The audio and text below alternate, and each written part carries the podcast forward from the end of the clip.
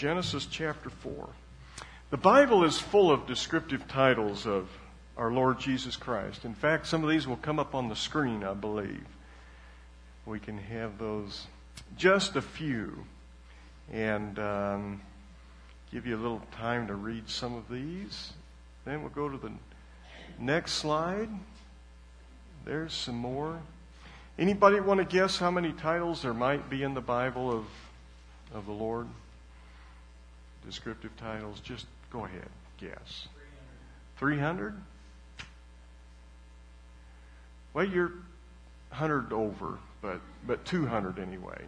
I would guess, I, I guess I can't say for sure, but I would guess that probably no other human figure in all of history has that many descriptive titles of them. Unless it was some arrogant Pharaoh or somebody like that that made up titles for themselves. And so there are that many titles for Christ, and the most often, frequently used title for him is the Lamb. Uh, about 30 times, something like that. Several times in the book of Revelation, uh, in the book of John, and so on. Remember John the Baptist when Jesus came to the river to be baptized, and John told the people, he said, Behold, the Lamb of God who taketh away the sins of the world. The most frequently used title for him in all of the Bible. And so I'm going to use uh, throughout March and leading up to Easter messages on the Lamb. I think it's fitting for us to do that as we come up to Easter.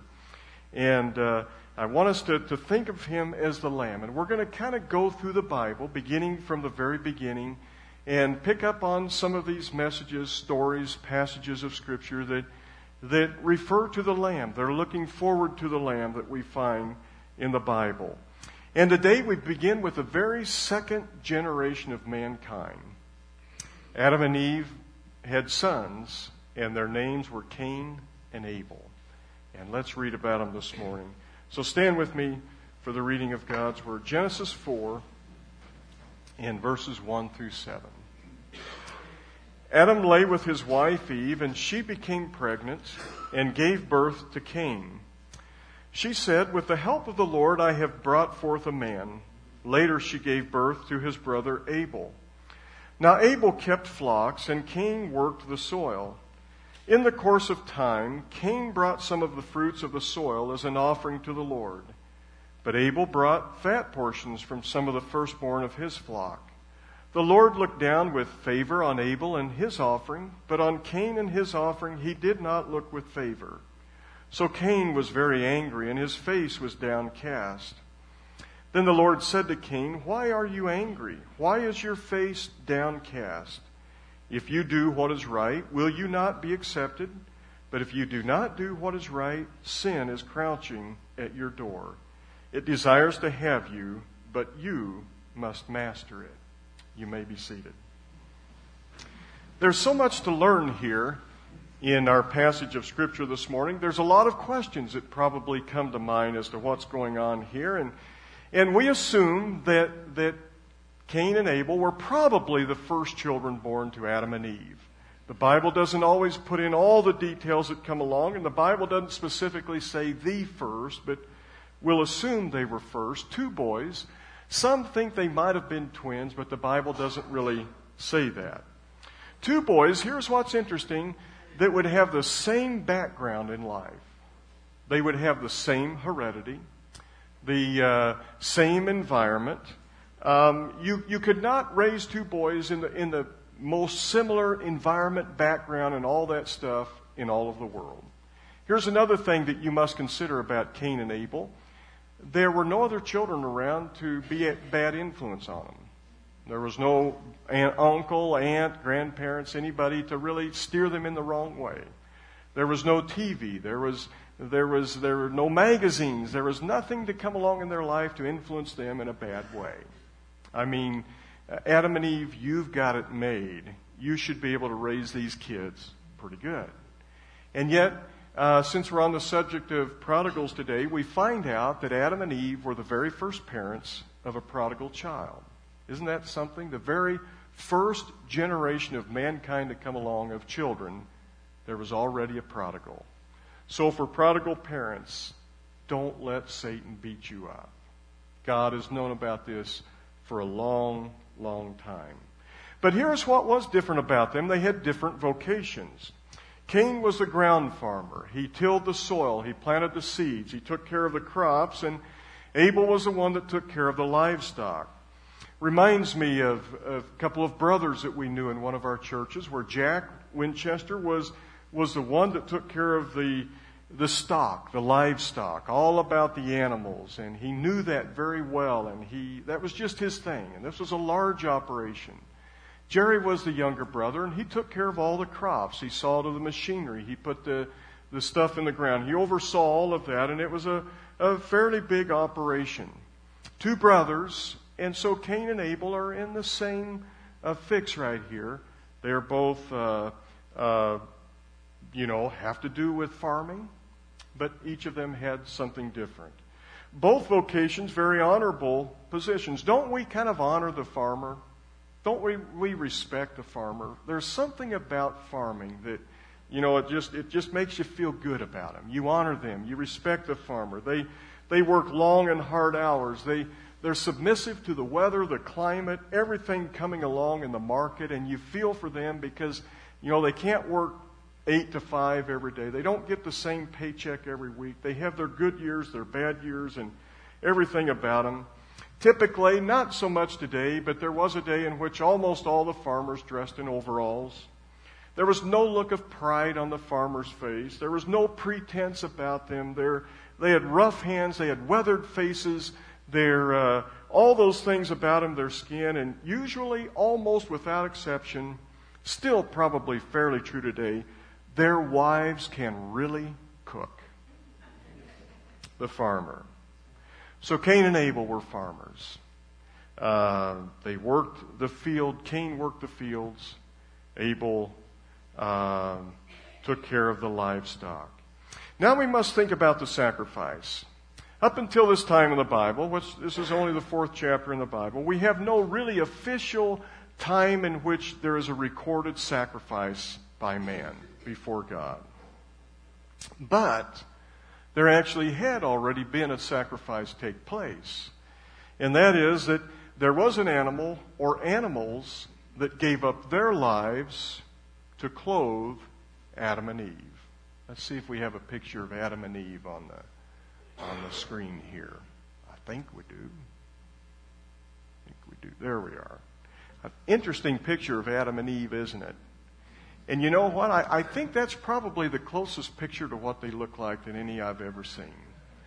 Most of the pictures I see of Adam and Eve, they're about 60 years old. And, uh, but I, Adam and Eve were not old, were they? God created them. I think He probably created two people in the prime of their life. And there they are. But they're clothed in animal skin. An animal gave its life. Why? Because Adam and Eve sinned, right? They were wearing fig leaves, they were clothed, but God took a different course of action. I will put them in animal skin. I will take the life of an animal, and because sin had come into the world.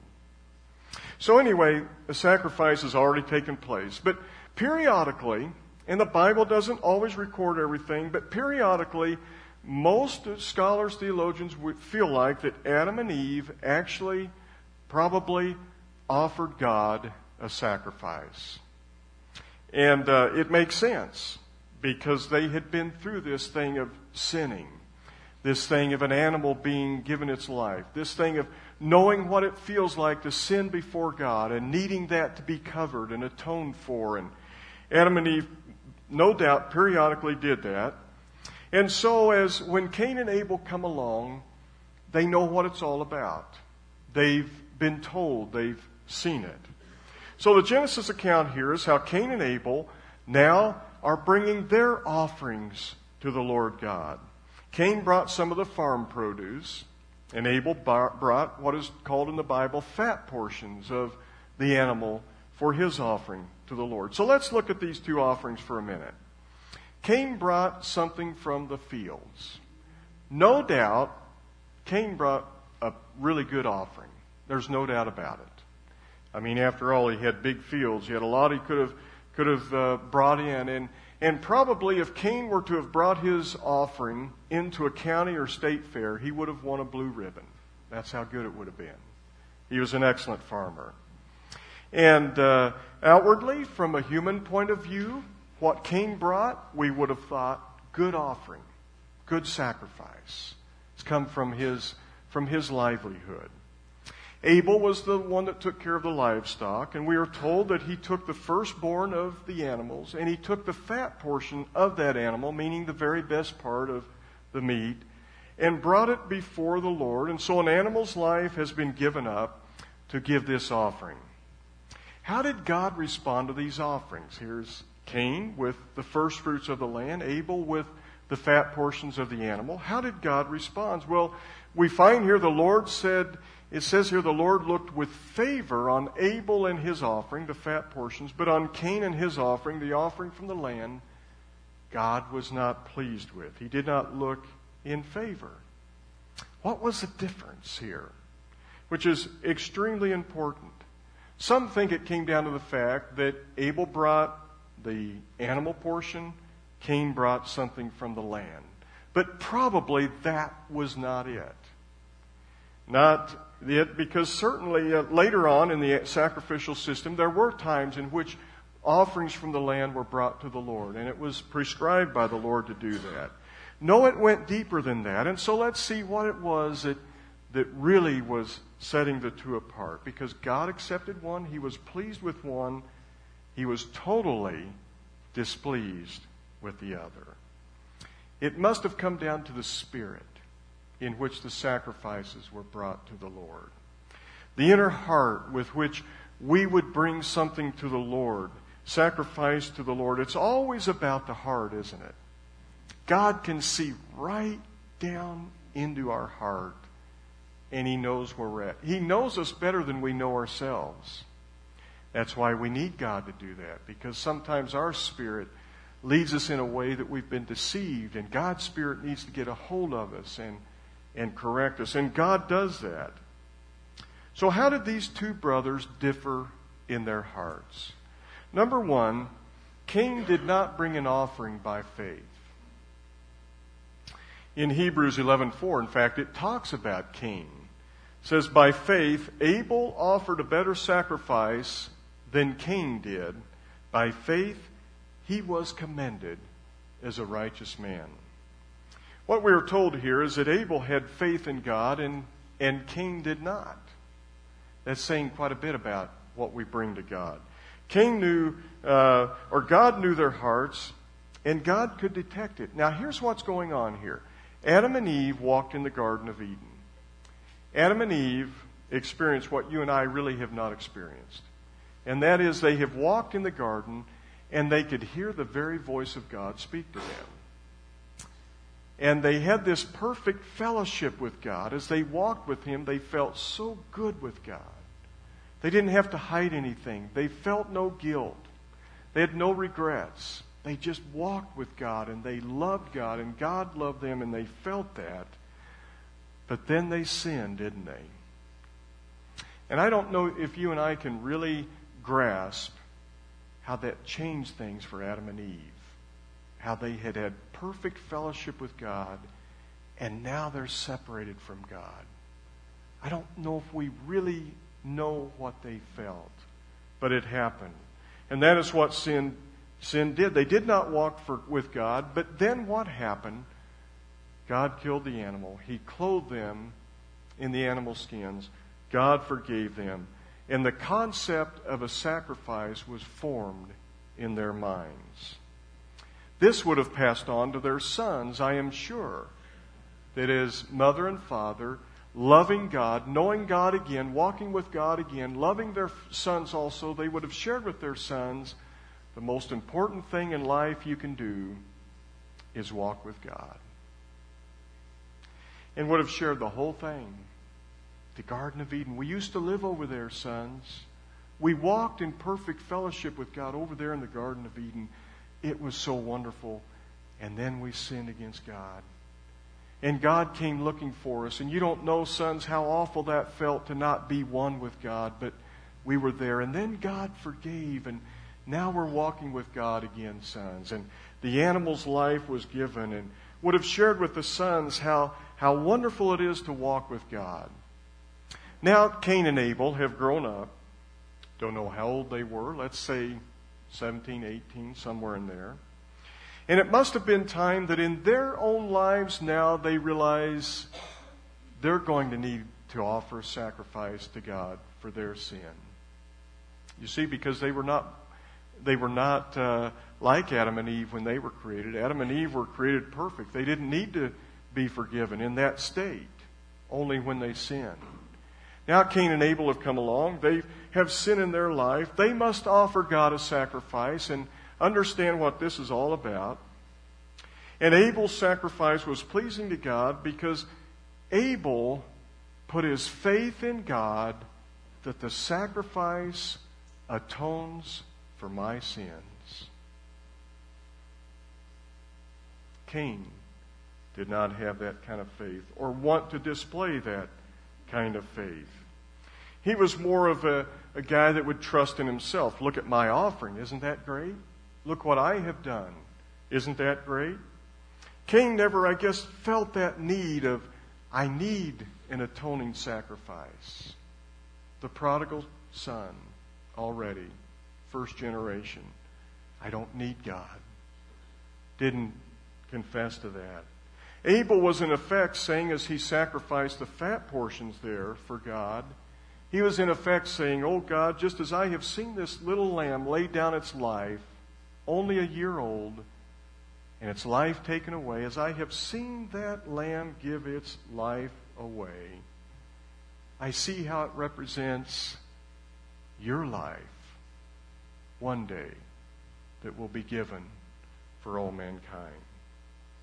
Here's the second thing we find out about these, these offerings. For Cain, his offering denied that he was even separated from God. Romans 3:23 we read, "For all have sinned and fall short of the glory of God." And and uh, what Adam and Eve would have taught their sons was there needs to be a sacrifice for sin. They shared the story of their their sinning. They shared the story of how God found them. They were trying to hide from God. They tried to excuse themselves from God, but they finally had to admit it. They had to acknowledge it in order for God to forgive. They learned from experience you cannot hide from God. You can put fig leaves on, you can hide around the bush somewhere, but God knows exactly where you're at. He knows your heart. And they would have shared with their sons, it's just best to get it out in the open with God when you have sinned. It's just best to admit it, to acknowledge it, to accept it, to state it before God. I guess Adam and Eve had learned the truth of Isaiah 57, 55, 7 long before Isaiah wrote it, which is, Let the wicked forsake his way and the evil man his thoughts. Let him turn to the Lord, and he will have mercy on him, and to our God, for he will freely pardon. See, doesn't God wait so readily eager to forgive us and pardon us when we have erred. Don't you see God as a prodigal father? If not, you need to see him that way. But we find here that Abel brought uh, his sacrifice with the attitude in his heart I must acknowledge who I am. I must not cover my sin. I must admit it to God. And he did that. But Abel or Cain did not do that, did he? Cain went down another pathway in life, which the devil must have been working on in his own spirit, in his own heart. And Cain must have been thinking to himself, you know, I'm not that bad. I'm not a horrible person. I'm pretty decent. Been pretty good to my parents. I've not really offended God. And so Cain, as he brought his sacrifice that day, he was saying, I, I, I really don't need to have my sins atoned for. Kind of reminds you, doesn't it, of the story one day when Jesus went into the temple and he saw two people praying and there was a Pharisee that came to the front of the temple and he looked up to heaven so proud of himself and said, said God, aren't you so proud of me? I'm not like that tax collector over there. All the things he's done in life. And I tithe and I do this and I pray and I fast. And God, you're proud of me. I'm here. I offer myself. That was Cain. Abel was the one who came into the temple and could not even look up to heaven because he was so ashamed of the sin in his life and the way he was and and just beat his chest and begged God have mercy on me a sinner. You see who was Abel and who was Cain in that story? You know, liberalism is nothing new. Liberalism started with the very second generation. Liberalism is that, that defiant look and, and shout that says, I am okay. I can make myself okay. I've got it all within myself to do it, and I really don't need God. I really don't need a sacrifice.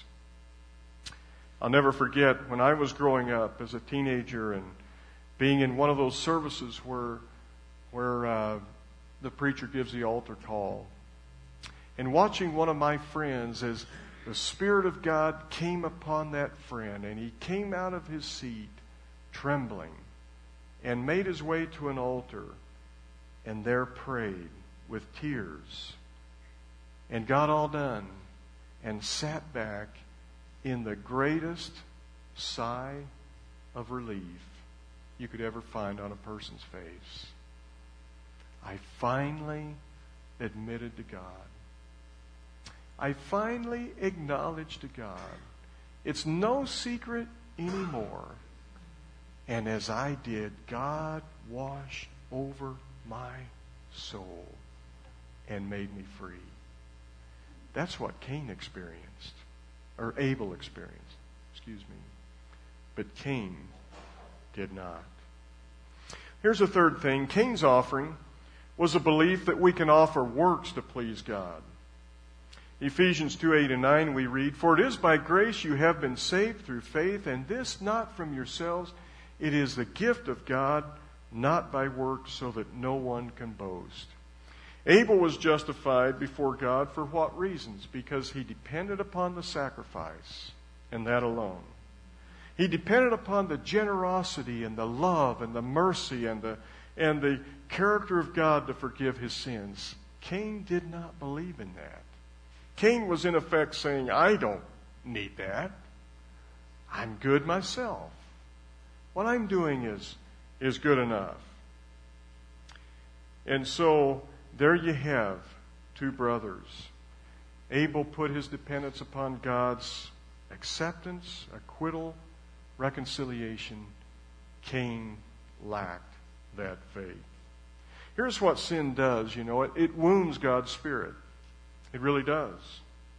Sin is an act against God. Sin grieves God. The very person of God. Sin does that too. And you see, our works don't take care of that. Good works don't touch the heart of God. Good works don't take away the grieving that he has experienced, the woundedness that we create, that we cause to him. It doesn't happen. Only the sacrifice is what takes away the grief of God. The sacrifice Abel offered was a figure of the real sacrifice to come later, which was the lamb, the sacrificial uh, uh, offering given on Calvary, Jesus himself slain on the cross. Sometimes in our, our humanness or in our uh, new thinking, and this has always been a part of mankind too, sometimes we think, well, I'm going to turn over a new leaf and that'll make everything all right. I'll just turn over a new leaf. I can be better. I can, I can make some changes and, and everything will be all right. And you know, I do think that God wants us to make changes in our lives and I do think that God challenges us to, to step up in areas in our lives. But turning over a new leaf never reconciles us with God. Doesn't work. That's good works. That's a thinking that's as old as Satan himself, that somehow we, in our own strength and whatever we can come up with, can make ourselves good enough for God. And that was Cain. But it doesn't work. Abel's sacrifice was given because he knew he had sin in his life and he had come to believe there is only one answer for my sin, and that is the sacrifice. Number four, Cain was in effect saying, I will not bow down to my Creator Redeemer. Oh, he might not have really said that if you really pinpointed him, but he really was. The Bible talks about Cain further in Jude chapter 11. In fact, these are really fearful words in the book of Jude that we read concerning those who will not bow to God. We read these words Woe to them, they have taken the way of Cain. Cain would not bow down to God. Cain was basically blind to his own downfall and folly here. He offered his sacrifice. He thought this is great. God will love it. But he was blind to the very fact that in everything he did, he was putting himself above God. God will not sit on my throne. And God did not accept. And what do we read? That Cain was upset. He was angry. He was disappointed. He must have been thinking to himself, I've done a good job. I've brought a good offering in. But see, all in the wrong spirit, all in the wrong attitude, all with the wrong heart. Can that really happen in religion? It happened with Cain. It happened with the Pharisees. It happened even with the great high priest of the Jews, Caiaphas and still happens today. To bow to your Creator, to your Redeemer, is to acknowledge that you really do need Him. And Abel came with his sacrifice with that frame of mind. I offer my sacrifice, the animal here, because I know I need my Redeemer to forgive my sin. There is no other way. Abel, on the other hand, did not feel that, sense it at all. Now, do you know what? We must come as, as Abel did. What? 6,000 years ago? Something like that. And for us, the sacrifice we believe in now is the cross of Christ. But really, it's the same spirit, the same heart that Abel came with. You and I must come with. There's no substitute for the cross when we seek to be righteous. Now, here's a saying that I'm going to have put on the PowerPoint that just might kind of blow you out of the water. You might even think it's, it's uh, uh, heretical, sacrilegious, not even right. But let me say it, and you read it, you think about it for a minute. And it's simply this only sinners qualify for the gift of salvation. You cannot be saved unless you're a sinner. Almost sounds heretical, but it's really true. Only sinners qualify for the gift of salvation. You know what's interesting here in this in this whole passage of scripture? We didn't read everything. But even though Cain acted the way he did, he was defiant before God. He was trusting in his own works. He was pious. He thought he, he put himself up as God.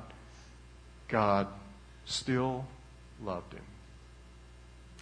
And God said, Cain, this is not the sacrifice I'm looking for, but you can bring one that I'm looking for. You still have a chance. You can do it. Cain didn't, did he? Cain still went his own way. Cain then went and murdered his brother. You know what? Even after all of that, God's Spirit still chased after Cain. What would happen in our day with Cain? He would be behind bars for life. But even in that stage, God still pursued Cain with his love there was still that opportunity for Cain to have come and, and trusted in the real sacrifice that atones for sins. We don't know exactly what happened with Cain. You bow your head just a moment as we pray. Lord, as we come to you this morning, we could pray to you in maybe one of two ways. It first might be that we would simply pray, Jesus, I do believe that you are the sacrificial lamb. I do not trust in my good works alone, but just you and you only. And I've come to you and I have done that. And you have atoned for my sins, and I thank you for that. Could be, though, Father, our prayer this morning would be that we would pray, Jesus, forgive me, for I have been trusting in my good works. And now I realize once again that I must trust in nothing but you alone. You are the sacrifice, and, and I clear that up right now. I, I make that change. I trust in you. Nothing I could do or come up with or think of or whatever would be that would look good. Not even turning over a new leaf Jesus, I realize, would atone for my sin, but simply you alone, the sacrifice on Calvary. Others might be praying this morning, Jesus, I now admit to you and acknowledge to you that I have sinned, and I will not hide it now. And I plead to you that you would forgive me, pardon me. I do not deserve it, I know that. But I believe that you love me. I believe that you provide this for me. And now I accept. And I put my faith in you.